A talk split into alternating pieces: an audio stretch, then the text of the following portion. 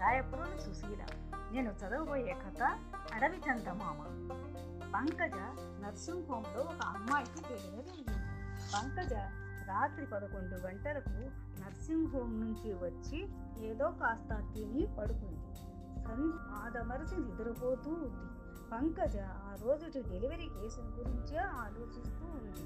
పంకజ పాప సంఖ్యకు మూడేళ్ళుంటాయి. ఆ అమ్మాయిని తల్లిదండ్రులు గురిటికి తీసుకొని వచ్చారు. భర్త ఎక్కడో బోర్డర్ సెక్యూరిటీ అత్తమామలు తల్లిదండ్రులు అందరూ హైరానా పడుతూ ఉన్నారు. తల్లి బిడ్డ క్షేమంగా ఉండాలని ఉడుపులు కట్టుకుంటూ ఉన్నారు.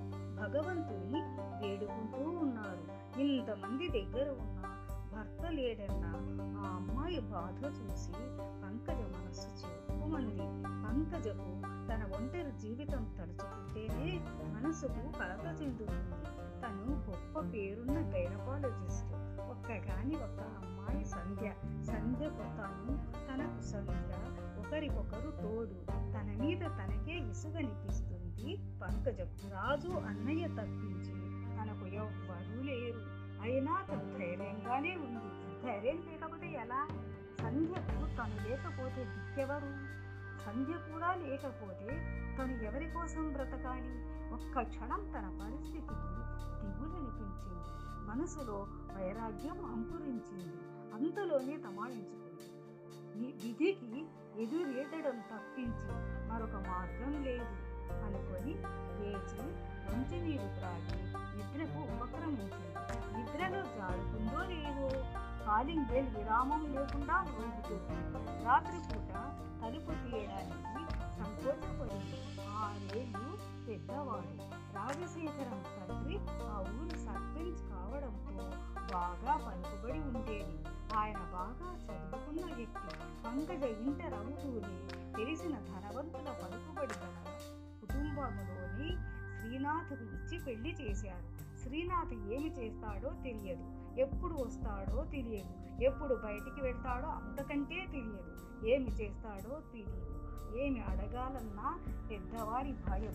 అలాగే మూడు ఏళ్ళు గడిచిపోయాయి. రాజశేఖరం అన్నయ్య ధైర్యం చేయడంతో తన జీవితం ఒక గాడిన పడింది. శ్రీనాథ్ మనసున్న మనిషి కాదు అతని పరిస్థితులు ఏమీ తనకు తెలియదు తన జీవితం ఎందుకిలా అయింది? చింతిస్తూ ఉండేది. ఆ రోజులలో కూడా శ్రీనాథ్ పంకజను ప్రేమగానే చూసుకునేవాడు. పెద్ద భూస్వాముల ఇల్లు కాబట్టి ఇంట్లో ఏ లోటు లేకుండా లక్ష్మీ నిలయం మాదిరి ఉండేది. శ్రీనాథ్ తల్లిదండ్రులు పంకజ వినయ విధేయతలకు ప్రవర్తనకు ముచ్చట పడేవాడు మురిపంగా చూసుకునేవాడు ఎటొచ్చి శ్రీనాథ్ సంగతే ఏమీ తెలియదు. అడిగే ధైర్యం అంతకన్నా లేదు. ఇంటి నిండా ధనధాన్యాలు. మామగారు అందరి కస్య ప్రాయుడైన మోతుబరి రైతు వ్యవసాయంలోని మెళకువలన్నీ రైతులకు తెలియజెప్పేవాడు. శ్రీనాథ్ తల్లిదండ్రులు మంచి మనుషులని పేరు పొందారు. కాలింగ్ బెల్ మరీ మరీ మోగింది తలుపు తీయడానికి పంపజ చాలా సందేహించింది. ధైర్యం చేసి తలుపు తెరవడానికి వెళ్ళింది. పని మనిషి సావిత్రి వద్దమ్మా ఇంకా ఆడవాళ్ళ ఇద్దరమే ఉన్నారు పని ఉన్న వారైతే ఉదయం వస్తారులేమో అంటారు ఏదైనా అర్జెంట్ కేసు అయితే కష్టం కదా సార్. ప్రాణాలతో జరగాట కానీ కాలాలు బాగా లేవు ఏదైనా జరగడానికి జరిగితే సరేనమ్మా. ధైర్యం అన్నది సాగు తర్వాత భాగం రెండు